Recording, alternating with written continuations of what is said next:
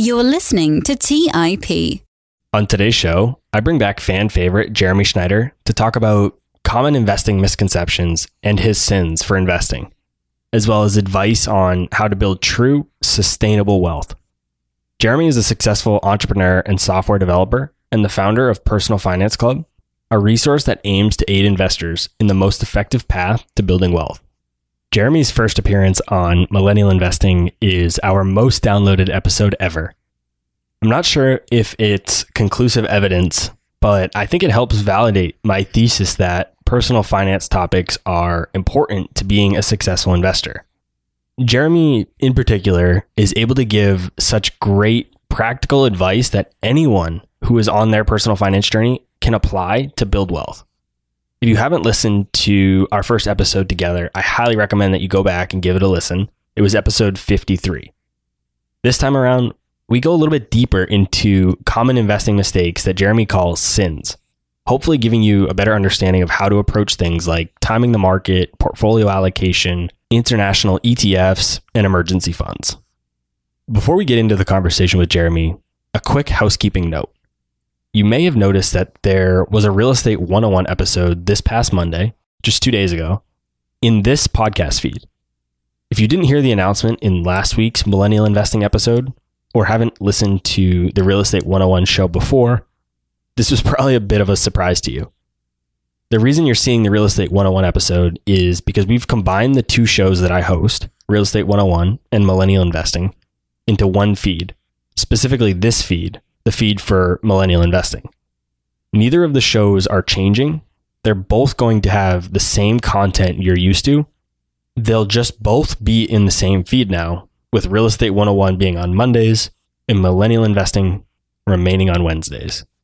If you're not interested in the Real Estate 101 show, you're really just here for Millennial Investing, feel free to skip the Real Estate 101 episodes and just continue listening to the Millennial Investing episodes on Wednesdays and if this is your first time listening to Millennial Investing because you came over from the Real Estate 101 feed, welcome.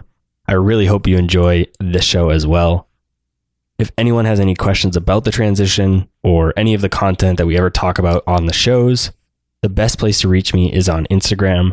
My username is the Robert Leonard.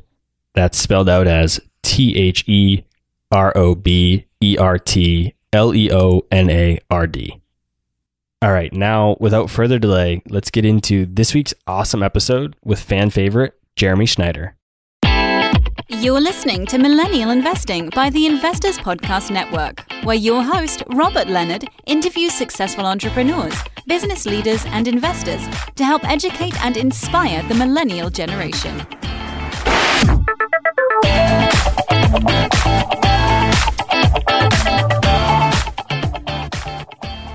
Hey everyone, welcome back to the Millennial Investing Podcast. As always, I'm your host, Robert Leonard, and with me today, I bring back one of my personal favorite and I know fan favorite guests, Jeremy Schneider. Welcome back, Jeremy.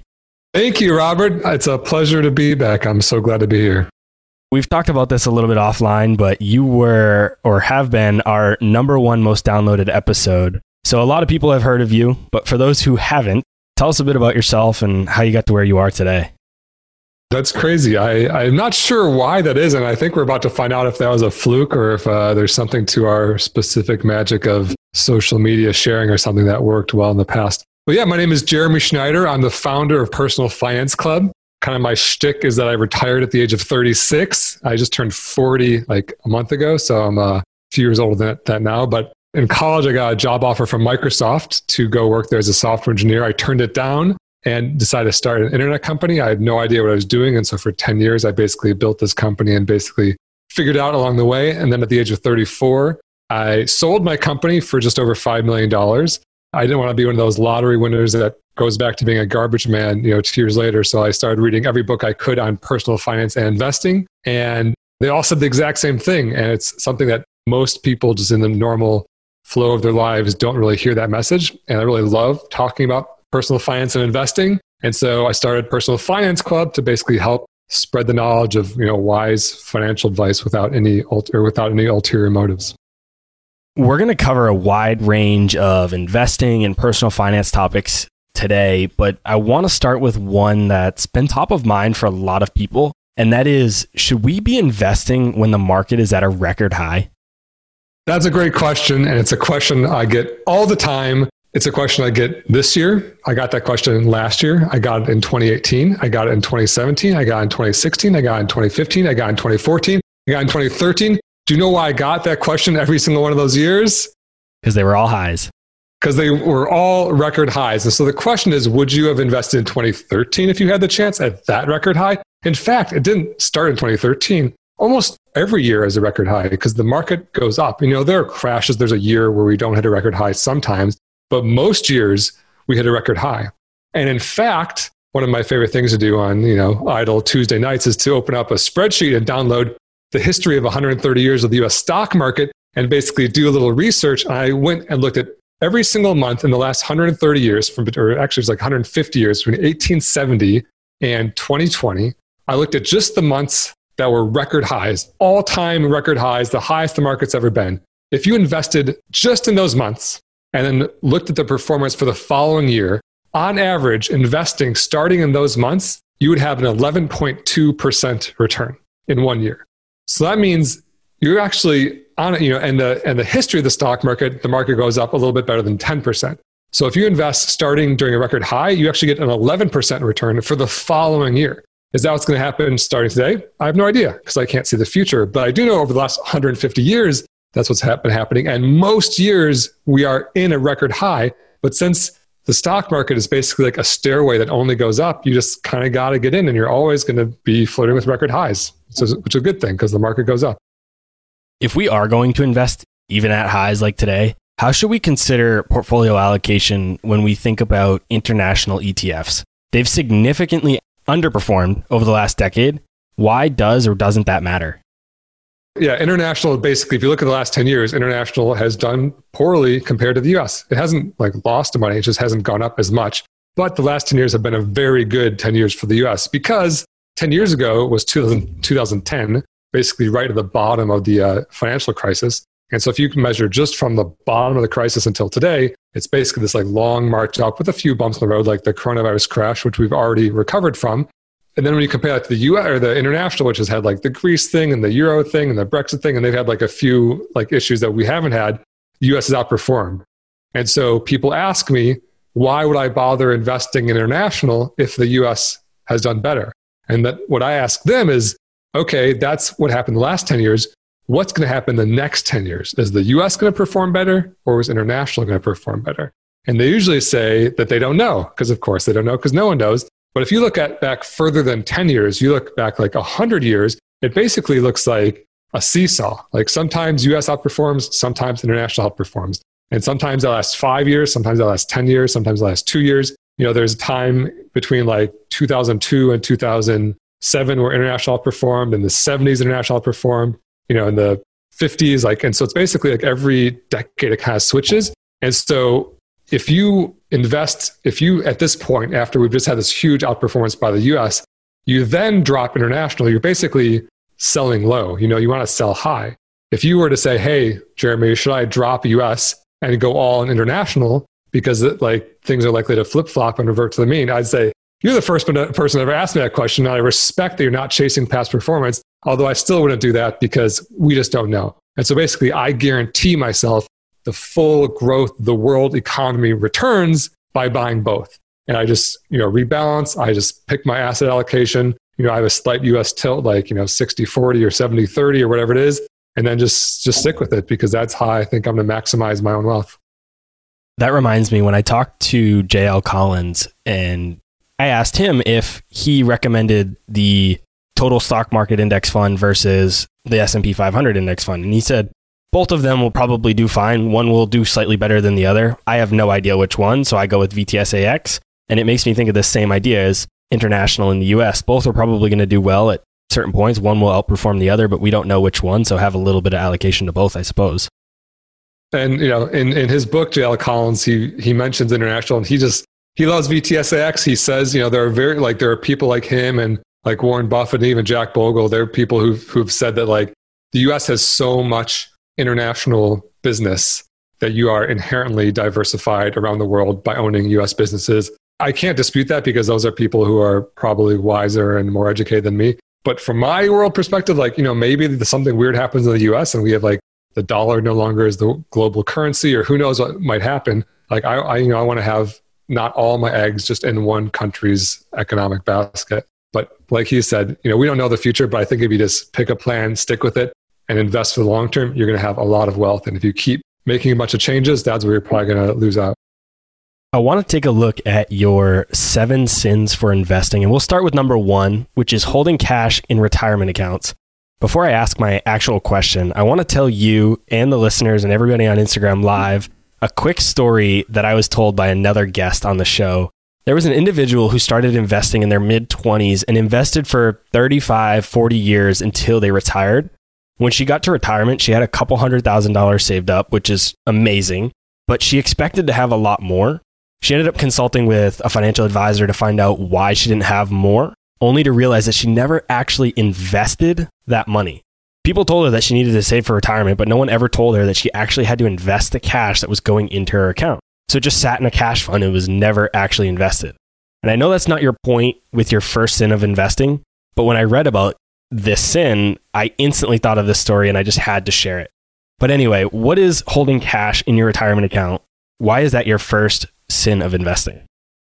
That's literally exactly my point. Like that story is like the extreme version. And and I hear a version of that story almost every day where people basically conflate the name of the account with the investments inside the account. So for example, people put money into a Roth IRA and they, like the poor woman in your story, thinks that they've invested. But there's a second step you have to do, which is to invest the money.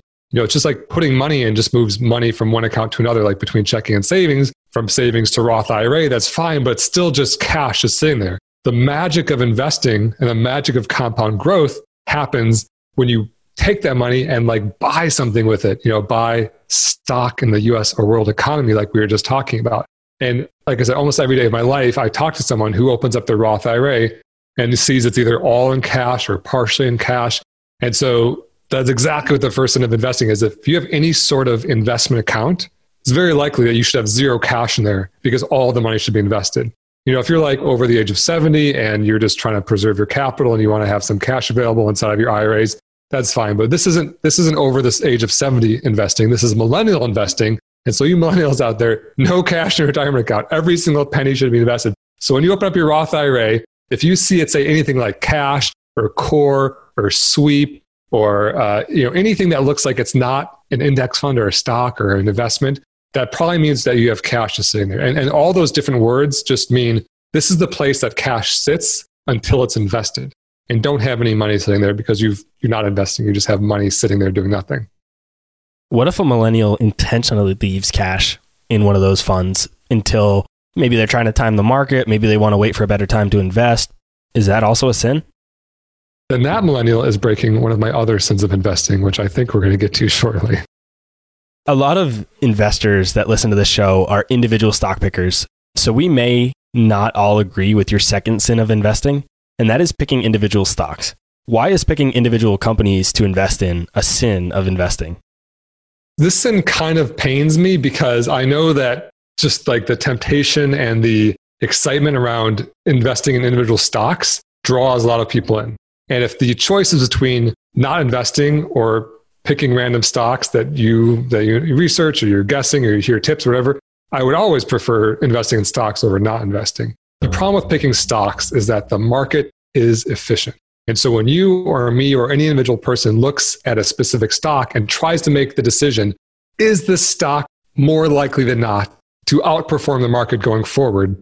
It's basically impossible to do because everything that I know and that you know and that any individual person knows is already priced into the market. So, for example, if I say, hey, Apple's a great company, I love iPhones, all my friends love iPhones, I'm going to buy Apple, everybody else knows that too. And so all that information is already priced in. So you have to pay so much for one share of Apple until basically all these people who also have that information says, okay, Apple's not that good.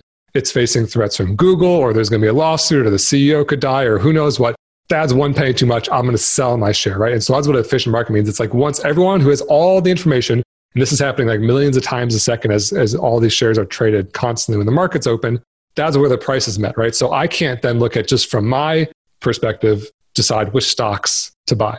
And so what happens when you buy individual stocks is you're basically just exposing yourself to greater volatility. So instead of owning the whole market and guaranteeing yourself your share of every stock, every every sector, you know, every size of company, all that stuff, you're basically concentrating your investments in certain stocks, and then you're to have more volatility. But in exchange for that volatility, and exchange for that risk, you're not getting a higher expected return.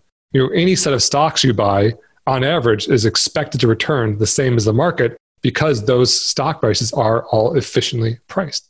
And so when you trade more volatility for not greater return, that's a bad trade. Um, so that's why that's why stock picking is a, is a sin. That said, I actually live by the 90-10 rule, which is 90% of my investments go into index funds, buying and holding index funds.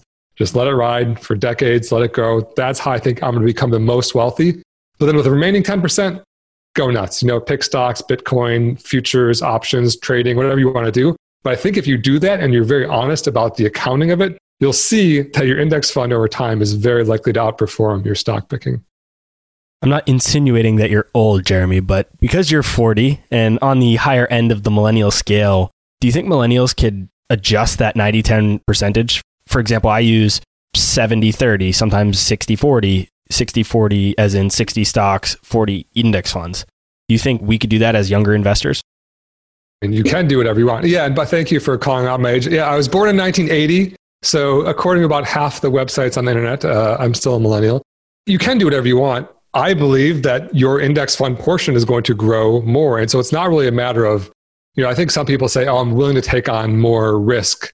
But when you say I'm willing to take on more risk, the second half of that statement is in exchange for higher returns. But if you're not getting higher returns, then you don't want more risk, right? So it's not that I'm taking, it's not like I'm taking a, a trajectory that's going to have less growth. I'm taking the trajectory with the maximum growth while also mitigating my risk, right? So, but that said, like, if all you did was put 100% of your money in picking stocks and throwing them at the dartboard, you, you would be in great shape. Like it's all about putting more money in, right? If someone is picking stocks randomly or doing the research or whatever, and they're putting $1,000 a month, and someone else is putting $100 a month and into an index fund, the $1,000 a month is going to win, right? Like it has way more to do with how much money you're putting in than perfectly getting your, your uh, investing strategy right. And so, you know, if someone's 70, 30 or 50, 50 or whatever, I'm not going to like wag my finger and say, you've, you've gone you've picked too many stocks. I mean, I guess that is what I'm doing because I called it a sin, but just as a matter of education, because I want them to know that they're probably not going to get higher returns out of that portion of their portfolio.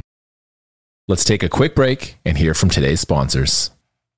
Hey guys, about a year and a half ago, my wife and I got married, and one of the most stressful parts of our relationship has been trying to join our finances together. We all know that money issues are a leading cause of divorce, but Monarch, the top rated personal finance app, has built in collaboration features so that you can invite your partner at no extra cost. Together, you can see all your finances, collaborate on your budget, and get insights on your cash flow and recurring transactions. It's the easiest way to manage your household finances. Unlike other personal finance apps that we tried, Monarch's simple, intuitive design makes it so easy to set up, customize, and use. Monarch is obsessed with constantly improving the product, and they release updates every two weeks and allow customers to submit suggestions, vote on requested features, and view the product roadmap. Most importantly, they never sell your data to third parties or show you ads. After trying out Monarch for myself, my wife and I understand why it's the top rated personal finance app. And right now, listeners on this show will get an extended 30 day free trial when you go to monarchmoney.com slash MI. That's M O N A R C H M O N E Y dot com slash MI for your extended 30 day free trial. Go to monarchmoney.com slash MI for an extended 30-day free trial. Buy low, sell high.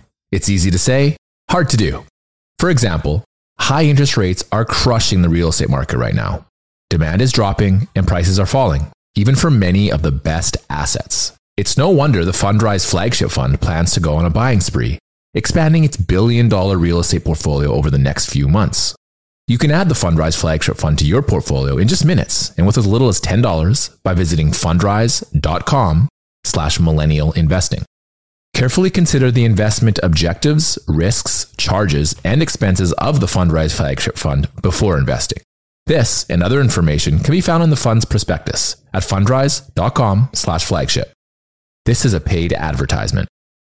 Today's show is sponsored by public.com. That's where you can earn 5.1% APY with a high yield cash account. While we can't say for certain it's the highest interest rate out there, we can say this.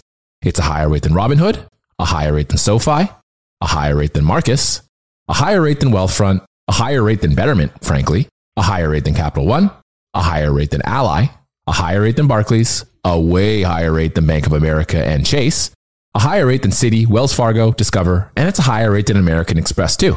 So, if you want to start earning 5.1% APY on your cash, check out public.com. We can't say it's the highest interest rate, but it's pretty damn up there. This is a paid endorsement for public investing, 5.1% APY as of March 26, 2024, and is subject to change.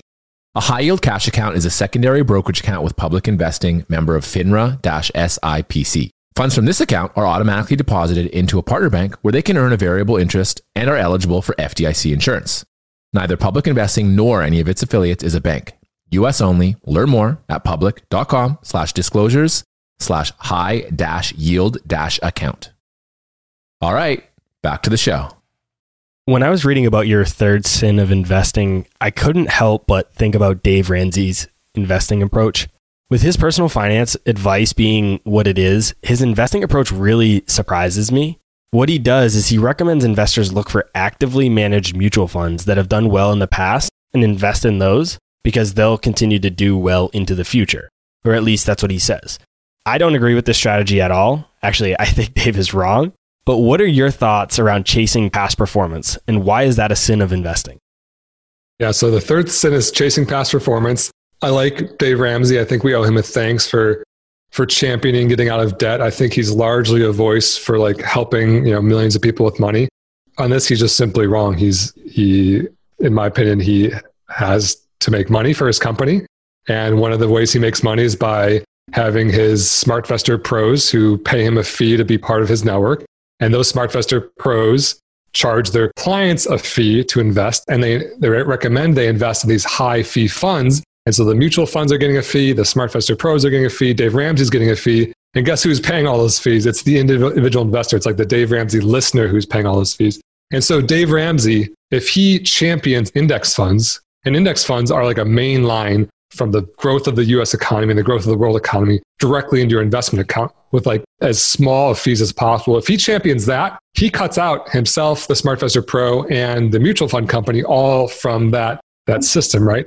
And so that's why Dave says what it says what he says regarding his his like proposal that you can look at the performance of a mutual fund and buy the one that's that's has a history of outperformance uh, and then it will continue to outperform. You know, there's just study after study after study that have shown that's simply not true. You know, they'll look, there's a study that will look at like 10 years of mutual fund, fund performance. And of those 10 years, maybe 10% of them will outperform the stock market and 90% will underperform. So they just take that, just that 10%, and then they look at the next decade. You know, so only the winners now, only the winners of the next decade, 90% of those underperform.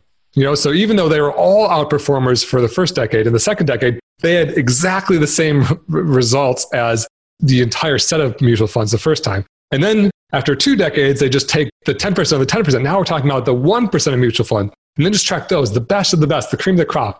Over the next 10 years, 90% of those underperform the market, right? And so what it goes to show is that these, these mutual funds that have outperformed the market, it's not that they're good, it's just that they're lucky. And it's called, you know, it's called like a confirmation bias or 2020 like hindsight bias where you know you take a set of a thousand mutual funds and over the course of 20 years 50 are going to outperform even though those were, those were at random, you can't then just like look at those 50 and say, see, we did great. They're outperformed, you know? And I see this all the time when, when, uh, a, when a new investor is talking to a, a financial advisor who usually is a, not a fiduciary financial advisor, but like a commission based financial advisor. That financial advisor will say, Hey, see, we beat the market. Here's a couple different prospectuses of mutual funds that have a history of outperforming. And then the new investor says, wow, great, you found some winners, you know, or you, you have the winners. But what they didn't show is that like of the, the two outperformers they have, they have 98 that underperformed that they just sweep under the rug at this point and only send out the winners. Are those two going to continue to be winners going forward? Almost certainly not. You know, and if it is, it's mostly it's due to luck, not skill. So, um, so chasing past performance is when you look backwards and say, "Hey, this is what just did well. Therefore, it's what's about to do well." That's simply not true. Yeah, and all these mutual fund companies are dealing with a massive survivorship bias because what they'll do is they'll say, just for round numbers, they'll have 100 different mutual funds out there. They'll see which ones outperform. Then they'll shut down all the ones that don't outperform. And then because they're shut down, all their data and history and record goes away and nobody knows of them or really remembers of them. And then they have the ones that outperformed. And then, like you said, the financial advisors just tout those ones. And now, look, all their funds have outperformed. There's like a there's a chart that I was in one of uh, Jack Bogle's book where he looks at a set of hundreds of mutual funds over the course of 30 years. And like 90% of them have just been deleted, you know, just due to underperformance. And of the remaining 10%, 6% of those have underperformed. Like they, they're still around, but they've underperformed. And then of like the, whatever there's like left for 4%, like maybe 2% have outperformed by like 1% and 2% have outperformed by like 2%. And so like there's this extreme, like there's like an extremely slim chance that you pick a mutual fund that outperforms. And even if it does, it outperforms by a pretty small proportion. And there's like a huge percent chance that like these actively managed funds get like deleted or rolled into another fund or just basically swept under the rug. Survivorship bias. That's a good way to, that's a good word for it.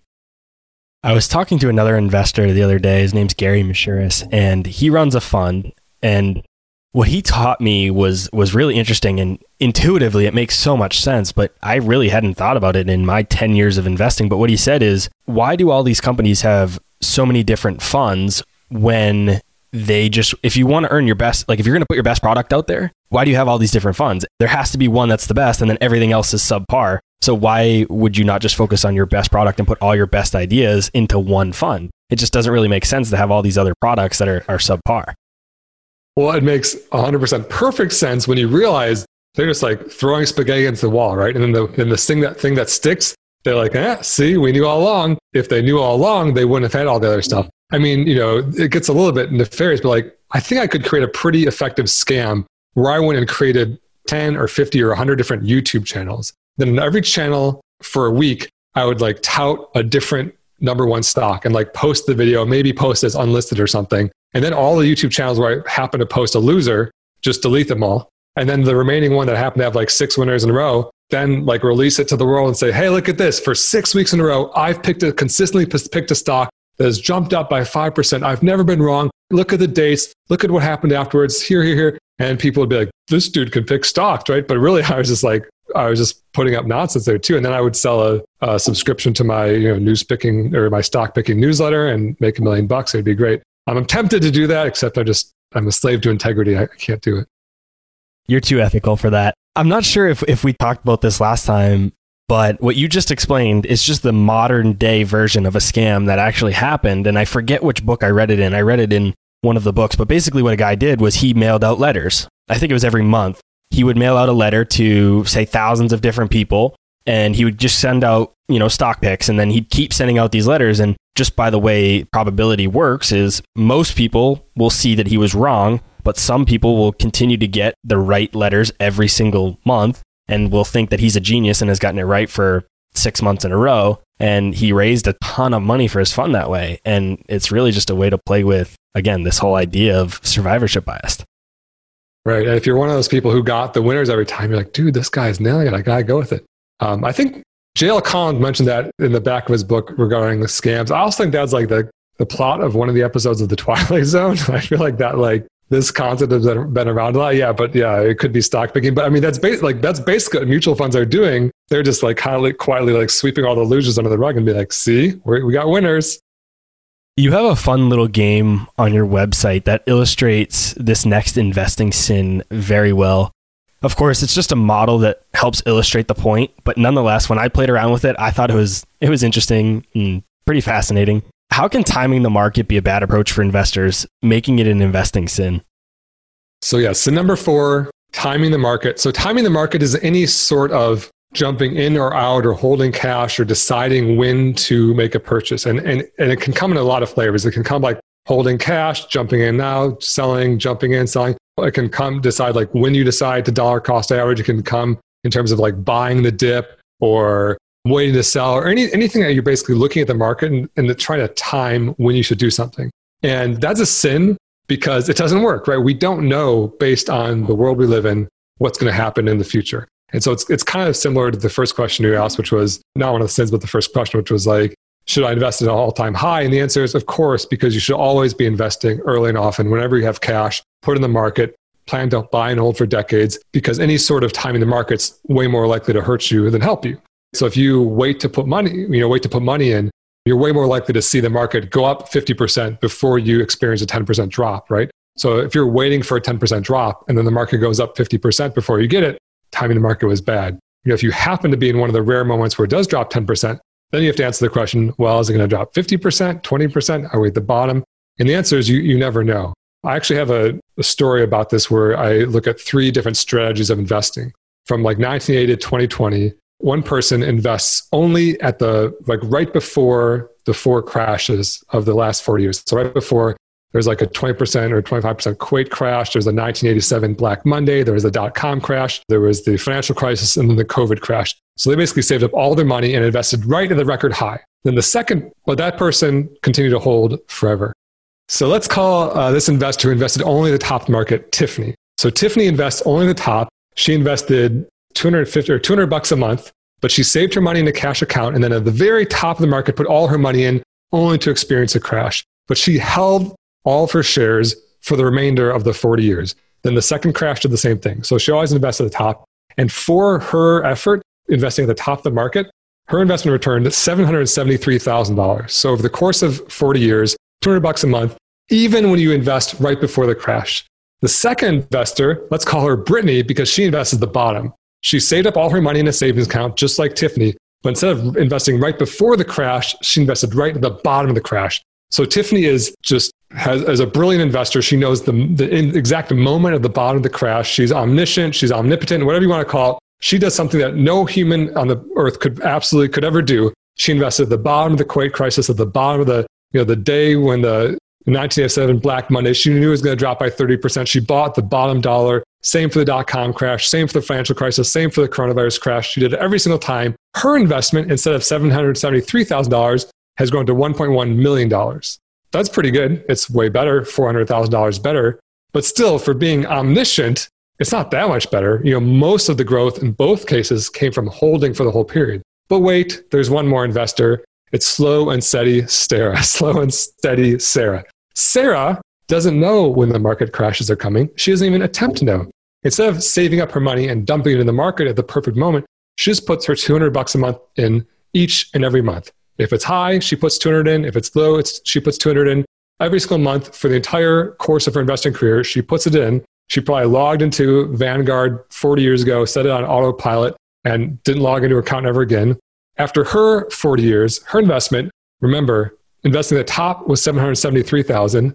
Investing at the bottom, perfect timing was 1.1 million. Sarah gets to over 1.6 million dollars. So like 50% more than the perfect timing. And the reason that is, is because even with perfect timing, Brittany, who bought at the bottom, she's like waiting. She's like watching the market go up, waiting for the crashes. Meanwhile, Sarah is like riding the market up. And then when it goes down, she's riding it down and putting more into the bottom. So that, that dollar cost average, that, that early and often investing actually outperforms perfect omniscient market timing. You know, this is a little bit of a corny example because theoretically, if you had perfect market timing, you could be buying and selling at every single intraday dip and valley and you could be tripling your money every single week and have more money than Jeff Bezos in two months or something. But you know, in general, what people try to do in buying the market or buying the dip or buying at the bottom, you know, it doesn't work, even if you know ahead of time when the bottoms are, like Brittany did. I love dollar cost averaging. I was actually taught it when I was 18. I worked at a bank. I was a loan officer, and we had an in branch financial advisor. And he came over to me and he said, I don't have a ton of time to teach you about investing right now, but he knew I was into it. So he said, if you don't know about dollar cost averaging, you should look into it. And I did. And that's when I, I researched it, started to learn about it, understood how powerful it was. And ever since then, I've used it to this day for the last seven, eight, nine years. And what's great about 401ks is if you're contributing weekly, biweekly with your paycheck, you're automatically dollar cost averaging, which should do well for you over the next 40 years as you invest throughout into retirement. The 401k, like I think it's kind of like a weird rule that like your your employer has to decide which things you're allowed to invest in, and you only get to take advantage of this tax break at the, the discretion of your employer. But it does encourage that regular investing, and so most millionaires get there just by like regularly investing. And they wake up and like, oh, got a million bucks in the old 401k, you know. Um, meanwhile, if they're trying to like out there like hustle and pick stocks and day trade Bitcoin or whatever, you know, that doesn't end up being a million. It's just the the slow and steady thing over a career which builds the real wealth.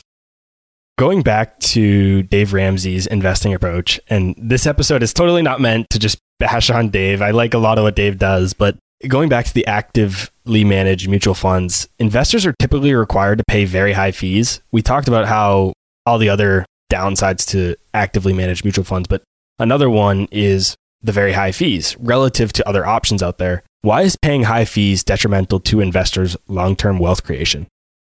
So, yes, that is sin number five paying high fees. And the reason is because it's the only thing that you can do as an investor that is predictive of better future performance. And so there's a study that looks at, I think there's like 11 different factors of, of mutual funds, of actively managed mutual funds. And they were like Morningstar rating and past performance and manager tenure and CAPE ratio and um, an expense ratio and, and like every, every way that you could define a or, or measure or put a metric on a, an actively managed mutual fund. Of those 11 factors, 10 of them had no correlation to future performance, and one of them did. And the one that had correlation to future performance is lower fees. The lower the fee, the, man, the, the, the mutual fund, the higher the performance. And think about it, right? Like if you think of the world of stocks, like every single stock in the world, like Google, ExxonMobil, Amazon, Apple, you know, FedEx, whatever, all these stocks, they're just pumping money into the market and they're just profiting and growing and gen- generating revenues.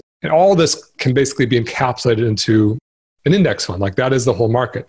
If then all these traders are trading these same exact stocks and like taking all the cream off the top and putting it in their pockets and returning what's left over, on average, all of those returns are reliably, mathematically going to be less than the market because there's money being shaved off the top by the active managers, the traders, right? So, as an individual investor, since we don't know, you know, studies and after studies have proven basically that we don't know ahead of time which active manager or which strategy is going to outperform, the only thing we can do to improve our own future performance is to minimize fees. And fees can be crippling. If you just pay a 2% fee, which is, you know, a 2% fee is can be pretty high, but you know, a lot of times there's like a 1% fee in a mutual fund and there's like there's a little bit of a front load and there's an account fee and it kind of like all this stuff adds up. But just a 2% fee, it doesn't sound like much either. Like, you know, out of 100%, you get 98% plus all the gains and they just take 2%. But the 2% fee over the cost of a career basically erodes half of your nest egg. So it would turn you know, a $2 million portfolio into a $1 million portfolio just from the cumulative devastating impact of that 2% fee. And so when you're trying to improve your own future growth, minimizing that fee, you know, an index fund these days is like about 0.1% or lower. And the average actively managed fund is like 1% or so. So you can get 10 times less fees just by buying and holding index funds. Yeah, I think my S&P index fund is 0.03%, which is just crazy. Fidelity actually offers four 0% expense ratio index funds because they just saw this battle happening. They're like, well, whatever. We'll just have it be like a loss leader and try to sell something else. So, yeah, they have like a US, large cap, and international, and maybe a small cap or something. Four different 0% fee index funds if you want to go sign up with Fidelity. Although, I mean, when people ask me if they should switch that, 0.1, 0.030, they're all so close, it doesn't really matter. So if you're with Vanguard or something, don't switch to Fidelity just to like lower it by like a few basis points. And, you know, things like bonds, you, you can't really trade for free. And so those index funds will never be free anyway. So it's not really worth like splitting hairs over that last couple basis points. If you're talking about switching from 1% to 0.1 or 0.03, then I would say that that's worth it. But if you're talking about 0.03 to zero, it's really not, not worth the effort and the time and all that to switch. Yeah, when you like chart this over time, like one a one percent fee will turn into like hundreds of thousands of dollars, and then like a 0.03 percent fee will t- turn into like a few hundred bucks, and just like you know, it's just so little compared to the growth of the entire amount that you can't even reliably expect it to matter. You know, maybe just the day you buy or whatever would have a bigger impact than that tiny fee. Let's take a quick break and hear from today's sponsors. Hey guys, the Range Rover Sport leads by example. It's got powerful on road performance and commanding all terrain capability and combines assertive on road performance with the signature Range Rover refinement that you'd expect. The third generation Range Rover Sport is the most desirable, advanced, and dynamically capable one yet and redefines sporting luxury. It's got advanced cabin technologies such as active noise cancellation and cabin air purification, which offer new levels of comfort and refinement. The purposeful cockpit like driving position sets the tone for a focused interior that promotes exhilarating driver engagement. Award winning Pivi Pro infotainment is at the heart of the experience and provides intuitive control of the vehicle systems. You can also enjoy a dynamic drive and total comfort with optional 22 way adjustable, heated, and ventilated electric memory front seats with massage function. Design your Range Rover Sport at LandRoverUSA.com. That's LandRoverUSA.com. Today's show is sponsored by Public.com.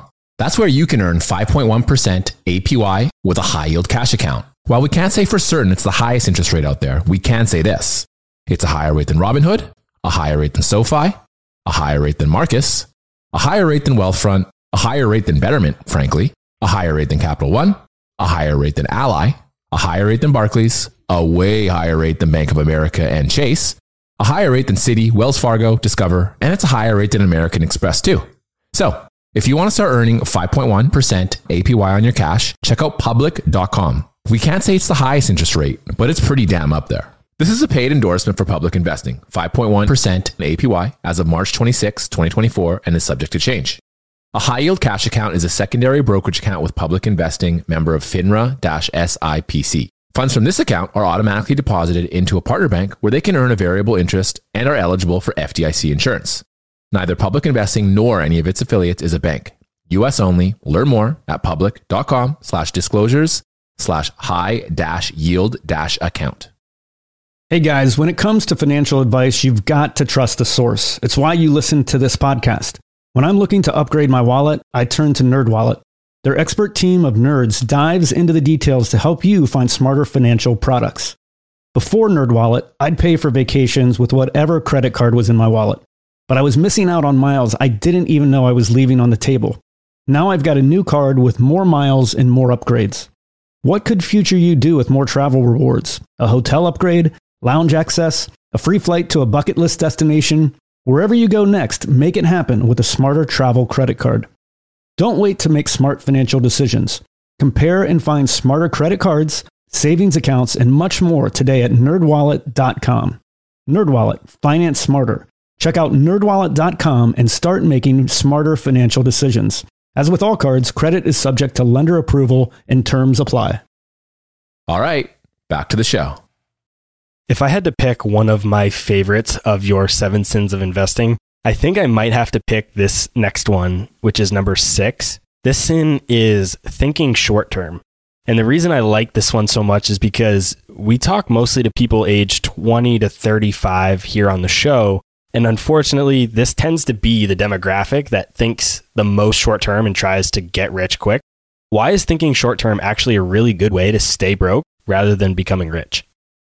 I think you see it all the time. I see it all the time. It's basically people who are trying to get rich quick. And, you know, I, that phrase sounds so like cliche at this point. I don't think anyone thinks that's what they're doing. Like they're like, oh, I'm not trying to get rich quick. I'm just trying to like become a Bitcoin billionaire or uh, join an MLM that's going to explode or whatever. But any sort of like short term thinking where you're trying to like build wealth in a year or a few months or even two years, you know, if you look at like Warren Buffett's wealth, it was built over like 60 years, right? And when he was young, he wasn't, he didn't make $10 million in a day. He was making long term decisions. He says things like, if you wouldn't own a company for a decade, I wouldn't even think about owning it for a minute. He's not trying to figure out what company's going to go up this month or this year. He's trying to look at what company's going to be a good company for decades, right? And sometimes people like see what I talk about and they say, "Oh, I don't want to wait 40 years to get rich." And I was like, "Well, you, you got two choices. You can you can get rich slowly, or you can get rich not at all."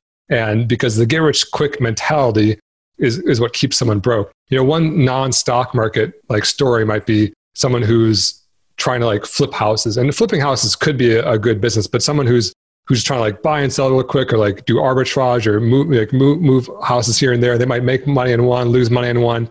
And I could see someone doing this for like a decade, and then they like they wake up in 10 years, they own zero houses and they have no money, and they're like, "What happened? I've been hustling for 10 years." Meanwhile, an investor who bought one house, waited a couple years for the house to appreciate in value and for the renters to you know pay pay down the mortgage. Then they bought another one, and maybe it wasn't even two, maybe it was five years before they bought the second one. Then maybe on year seven they bought the third one, and then maybe year eight they bought the fourth one. Then year ten they bought the fifth one. And then, then ten years later they own five rental houses the first one now is paid free and clear. It's cash flow positive by thousands of dollars because they're just like, nope, even, you know, even if I sit, even if I had to sit on this first one for five years, that's okay because I'm thinking long term and I know that this is going to eventually start to snowball. there's a graph out there, and I'll try to find it and put it in the show notes for anybody that's interested. But there's a graph out there of Warren Buffett's net worth, and it's a bar chart, and it shows how it's progressed as he's gotten older. And he was really rich even when the numbers are small, but it starts out so small, so small, so small, and it really doesn't get big. His wealth doesn't really like exponentially grow until he was like in his 60s or 70s, and that's when it really explodes. And that just it really illustrates that long term thinking. That's how exponential growth works. Because all the end. Although I mean, you know, in his like 40s, I think he was like well into the millions. But it also demonstrates like how big a billion is. People hear billion and million, and they're like, oh, both rhymes with illion. But like a billion is a thousand millions. And so, if, like when you want to like understand the difference between a billion and a million, it's about a billion. you know, it's like that's billions, all of it at that point. And so, yeah, when you see him at like 40 million at the age of 50 or 40 or whatever it was, and then now he's at like 50 billion, that 40 million like looks like it's nothing. Yeah, there was a an analogy used the other day. I, I forget where I heard it, and and I'm gonna butcher the exact numbers, but it really like makes you think. And because, like you just said, you hear a million, a billion, you don't realize how big of a difference that is. But then you hear it in the perspective of time, I forget exactly what this was, but like a million seconds is like a couple days or something like that. And then a billion seconds is like 30 years or, or something ridiculous like that. And that's the huge difference between a million and a billion. That's it. Yeah. I've heard that same analogy. And then you look at like Jeff Bezos's net worth of 150 billion. You're like, okay, that's thousands of years then. So it's like, so like if you, if to make a million dollars, you have to get like a dollar a second for two days, whatever you like said. But to get to get you know Jeff Bezos, you have to have like thousands of years, and you know it'd be you'd be dead long before you could get that money. Yes, there's another another analogy out there. Jeff Bezos could spend like a couple hundred million, I think, per day, every day for the rest of his life without making another dollar and, and never spend all of his money. It's it's pretty crazy. That dude's got a lot of money. Let's wrap up your seven sins of investing with the most deadly sin of them all, and that is not investing early and often. Why is this the most deadly of them all? And what if we go against the other six sins that we discussed, but we at least get this one right and invest early and often? It is the most deadly. And you and I, I think we love getting a little bit academic, you know, talking about stock picking and expense ratios and PE ratios and timelines and, and highs and lows. But at the end of the day, it's all about how much money you put in. So on this example, I, I show Amanda who puts $500 a year away to investing for 10 years. Not bad. 10 years is a pretty long time frame. 500 bucks a year. It's real money. It's like a PS4 or 5 whatever they're on. 500 bucks a year for 10 years grows to 60 $6,900, $6,907. So ain't much. Like that ain't going to be your retirement money. Like you can't even buy a car with that. But Ashley invests $500 per month instead of per year. And she does it for 40 years. So again, it's not doesn't sound that crazy difference, 500 a month versus 500 a year, 10 years versus 40 years. But instead of $6,900, Ashley's investment has grown to $1.1 million, actually almost $1.2 million. So the difference is massive. And so all these other sins, except for maybe the cash one, that one's pretty bad, but all these other sins like time to market, the expense ratio, or stock picking, or all, all this stuff, like if you do that perfectly, and you don't put any money away and you don't do it for a very long time, it doesn't matter. On the flip side, if you're putting away a lot of money for a long time and you're screwing up all the other stuff, you're still going to do great. I start with the cash one because it's just such a d- damaging thing. I end with this one because it's so easy to get lost in the weeds and people are like Roth versus traditional and, and uh, the tax rates and, and timing and ETF versus index fund and like all these like kind of academic discussions. And I'm like, hey, dude, if you just put away a thousand bucks a month into a brokerage account and buy some random stocks, like you're going to make a ton of money. And it doesn't, you know, it doesn't matter if you perfectly nail stuff. Meanwhile, if you don't put the money away, it's not going to matter. You know, you put 10 bucks, 10 bucks a year away, you're going to have no money. I love this discussion because not that long ago, probably three or four years ago, I was the investor that had to get everything right. I didn't really care about the simplicity. I wanted every single tax advantage, every single basis point that I could eke out on the fees and returns and everything like that. I wanted everything to be as fully optimized as I could. And as I get older, granted, I'm only 25, so I'm not old, but as I get older, I am valuing simplicity so much. And I just really default to that advice you just gave, where you just do something that's not atrocious, do the right, semi right thing at least, and do it for a long time, and you'll turn out okay. Yeah, I actually have had the exact same experience where, you know, when I had my windfall six years ago, I like read all the books and like, you know, read all the details and got very academic about it. Like I bought a, like, like seven different ETFs and I heard ETFs are more tax efficient than index funds and like did efficient fund placement between like my, my retirement accounts and my brokerage account. And you know, looking back on that, I'm like, did I actually make more money than if I just bought a single index fund and just put the same exact index fund on all my accounts? And, and the answer is like, I don't, I don't really think so. You know, and I think that that complexity that I was adding, and not that I kept admitted that complex, right? I bought seven ETFs or whatever, but that complexity I think is more likely to hurt the individual investor than help, right? So if I just throw all this money in, and that's one of the reasons I prefer index funds over ETFs because you can you can automate it. You invest in dollars. You can put every dollar in. You don't need to worry about shares. Just put it all in, leave it there, forget about it. I think that's what's most likely to make you most wealthy. And all the tinkering to try to like get it perfect is it actually not likely to be very helpful if, if, if it doesn't even hurt you. Based on our conversation in this episode so far, most people can probably tell you're a simple, non stock picking investor. So when I saw you post about IPOs on Instagram the other day, I actually found it quite interesting you posted a, a, pretend dialogue between two people where the first person said, Hey, I just bought into this hot new IPO and now it's up 10%. Should I sell? And your cartoon character responded by saying, Do you remember anyone who bought Tesla, Netflix, Bitcoin, and Amazon and then sold when they were up 10%? And the other person responded, No. And you said, Me either. To me, that insinuates that someone should hold on to these positions how can that be true if everything we've talked about so far is also true? That's a good question. And basically, I think this is really illustrating one of the seven sins, which is the sin of short term thinking. And so, you know, like I just said, getting it perfect isn't what's most important. It's like doing the big things right, like buying and holding for long periods of time. And so, yeah, I don't know if this cartoon character or your, you know, whoever the listener is right now, if your IPO, if your IPO is going to outperform.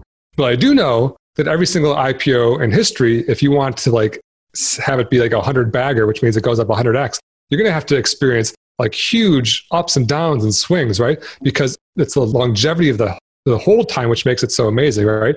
And so when you look at like Amazon or Netflix or, or Tesla or whatever, even Bitcoin, like all those only look like these hot, amazing stocks now, but they've all been around like 10 to 20 years. And so to have realized that amazing gain, you would have to hold it for 20 years. And so while I still am not a fan of stock picking because I don't know if this IPO is going to outperform, and if this cartoon character was like, hey, I'm just going to sell and then like I'm going to do index funds from now on to guarantee my wealth, I'd be like, that's fine. But I guess I'm really, really pointing out is that like the, the sin he's committing here is short term thinking because like what's 10%? You know, 10% isn't how you build real wealth. You have to, you have to hold for long periods of time. He's also trying to time the market he's saying it's up 10%. I'm trying to time this. I think, because why would you sell, right? If you think it's going to continue to go up, you, you wouldn't sell. You would hold on to it. So he's essentially trying to time the market and say, well, this must go down, so I'm going to sell. So he's essentially breaking a couple different sins. That's true. He's picking individual stocks. He's timing the market. He's thinking short term. He's breaking all sorts of sins. And, you know, if he sold and took the money and then spent on something else or, you know, kept churning, if you fast forward his life 40 years, he's probably going to end up with way less money than if he just let it ride and kept it snowballing over and over and over, right? So he's an investment sinner, this guy. And you don't have IPOs as a specific sin, but I do. Uh, I'm not a big fan of IPOs. I, I was a little bit tempted with Airbnb recently just because I like the business model, but I my temptation didn't overwhelm me and I didn't buy any shares. And I tend to, to stay away from IPOs because that's one of my fictitious sins if I had any. Yeah, it seems like they attract a lot of short term thinking money. And then people, when they don't see the returns that they want after, you know, a few months or a few, like a year or two, they sell. And then you don't get that, that like long term growth. You know, you're just buying in high when everyone else is all excited about it, even though the price isn't merited. But if if I could prove that that was also inversely true, I would just like short every IPO and you know put that money in index funds or whatever. But I'm with you. I, I don't I don't know if they're going to do well. I recently had a guest on the show. His name was Chris Kawaja, and he recommended that people do invest their emergency funds. But I, I know you recommend not investing your emergency fund. I like getting differing opinions on the same topic from different guests so that the listeners of the show can hear both sides of the argument and then make their own educated decision. I think too often people are only fed one sided information and then they make decisions using confirmation bias. So, to avoid that, I want to hear from you why do you, you think people shouldn't invest their emergency funds? I'll tell you why, with all due respect to your previous guest. Basically, I think part of building wealth is having a good defense. You know, part of offense is having a good defense. And part of building wealth is not being broke. And if you're broke, like you're cash poor, being broke is very expensive. It would incur overdraft fees or credit card fees or payday loans or borrowing money or going back into debt or whatever. And like being broke is very, very expensive. And so you create this emergency fund, which isn't a massive amount of money, like maybe three months or six months of your spending, maybe 10, 15, $20,000, depending on like, you know, how volatile your job is and how big your family is and stuff like that. This amount of money isn't going to like change your life if it's invested, but it could change your life if you need it. And usually when things go bad, they go bad all the same time, right? So if the market drops by 50% because there's a global pandemic or something, and then you also lose your job, if that money was invested, your emergency fund would go from 10,000 to 5,000. Then you have this like devastating choice to make. Do I sell when the market's down 50% to buy food, or do I go into debt or have some other thing? Or if, it, or if it's all $10,000, like, okay, I can spend $2,000 a month and have five months and work a side hustle or whatever and make it. And so that money, you know, and despite cash paying basically nothing these days, the money is actually working for you. It's working for you in the exact same way that insurance works for you. So when I buy insurance on my house in case of a fire, I lose that money if I don't have a fire. And that's fine because I'm protecting myself against the bad thing happening. And having your emergency fund in cash is doing the exact same thing. You're paying a little bit of money in the opportunity cost of not investing it to protect yourself in the case of the bad thing happening, which is the market crashing and you losing your job at the same time. And so I'd say it's it's very, you know, a very good idea to like not invest your emergency fund and also not invest any money that you plan to spend within five years because there's just the growth opportunity over such a short time frame isn't enough to make it worth the volatility you would have to endure. That's exactly why I talk about personal finance here on this podcast. When I originally launched this show, it was supposed to just be focused mostly on stock investing, really. But then as I got into it, I realized that how big of a piece being a successful investor personal finance is. And I, and I talk about this, and I hadn't really put these two pieces together until I started the podcast. I didn't realize that you needed to have a strong personal finance base in order to be a successful investor because of what you just said. It, if you don't have that personal finance base, if something goes wrong in your life with your personal finances, if you need to make a debt payment or you lose your job or whatever, you have to cash out of those investments at the wrong time. And that's not how you become a successful investor. You need to be able to invest for the long term, like we've talked about through all these sins. That's just not possible if you don't have that strong base. It's like building a house, right? You need the strong foundation. And I think for being a successful investor, that strong foundation is a strong personal finance base. I agree. I think that's a great way to think about it. You have to be a diverse, just like a, a football player. If you're like a quarterback, if you just can just throw really, really hard, but you don't have like good core strength and mobility, you're not going to be a very good quarterback, right? You have to like have a, every aspect of the game down because you know if if uh, your stock picking's great, but you are in crippling debt and you're an abusive spender and you don't have emergency fund, stock picking's not going to matter much, right? So you gotta you kind of gotta like have a holistic uh, approach to finance. And if you don't have your personal finances in order, you're not going to have money to invest. Right, or you're gonna you're gonna lose it pretty quickly when you gotta go uh, pay off your gambling debts or something. What has been the most influential piece of advice that you've ever received? It could be about business, entrepreneurship, investing, even just life in general. What piece of advice has had the biggest impact on you? This is a hard one for me because it's like kind of generic. I'm like, man, it's like advice that's changed my life. And I, the thing that I always come back to in terms of success in life is persistence. And Calvin Coolidge, who was a US president, who I know very little about, I, am sorry, Calvin Coolidge. I should probably do some more homework on you. But he does have this famous quote about persistence. I'm going to read it for you right now. I'm not really a quote guy. I feel like it's a little bit corny, but I'm going to read it because I think it's great advice. And it's as follows Nothing in the world can take the place of persistence. Talent will not. Nothing is more common than unsuccessful men with talent. Genius will not. Unrewarded genius is almost a proverb. Education will not. The world is full of educated derelicts. Persistence and determination alone are omnipotent the slogan, press on, has solved and always will solve the problems of the human race. That's the end of the quote. And I love that because it's true, right? Like, how many people do you know that have like a PhD and they're like, you know, bums teaching, you know, or not I mean teaching, but like, you know, they're bums that are not leaving their college town or, you know, haven't really like made, lived up to what they studied. Or I know all sorts of talented people who, whose lives are falling apart, genius, whatever, but like people who just never give up, who are persistent who keep pressing on, those are the people who end up being successful. And like that's true in my life too. When people ask me like, "What's your secret for business?" I was like, "Dude, I was just stubborn. I did not give up. Like I, you know, I, I wasn't like a perfect business guy. I'm still not. But like I just I don't give up. I just keep. I'm like, well, I don't want to don't want to admit defeat, so I'm going to keep keep going. And you know, business doesn't go out of business until you know until you give up. And so yeah, persistence, and that's true with investing too. You know, right up down, buy and hold, and the people who keep pushing and keep investing more and more and just pressing on, they're the ones who are going to build that massive wealth. Well, we've talked about this in the perspective of Instagram, right? You started out and you've just been persistent every single day, being there and doing what you need to do. And I've never heard it. In your defense, I, I don't know much about him either. I actually didn't even know he was a president. So uh, you're one step ahead of me. But I think the modern day kind of quote of that, or at least the one that I've heard of that I like, is hard work beats talent when talent doesn't work hard, right? And talent could be replaced with education. You know, hard work beats educated people if educated people don't work hard. And I think that goes back to the same point you just made. I just think it's so true. You put in the hard work, you be persistent, and really you could do anything. And yeah, I'm not like an especially good Instagram guy. So like for context, people listening, I, I started my account last January, so I'm almost two years old, and I had like 150 some thousand followers right now. And you know, for talking about index funds on Instagram, you know, it's not millions or whatever, but it's pretty good in this space.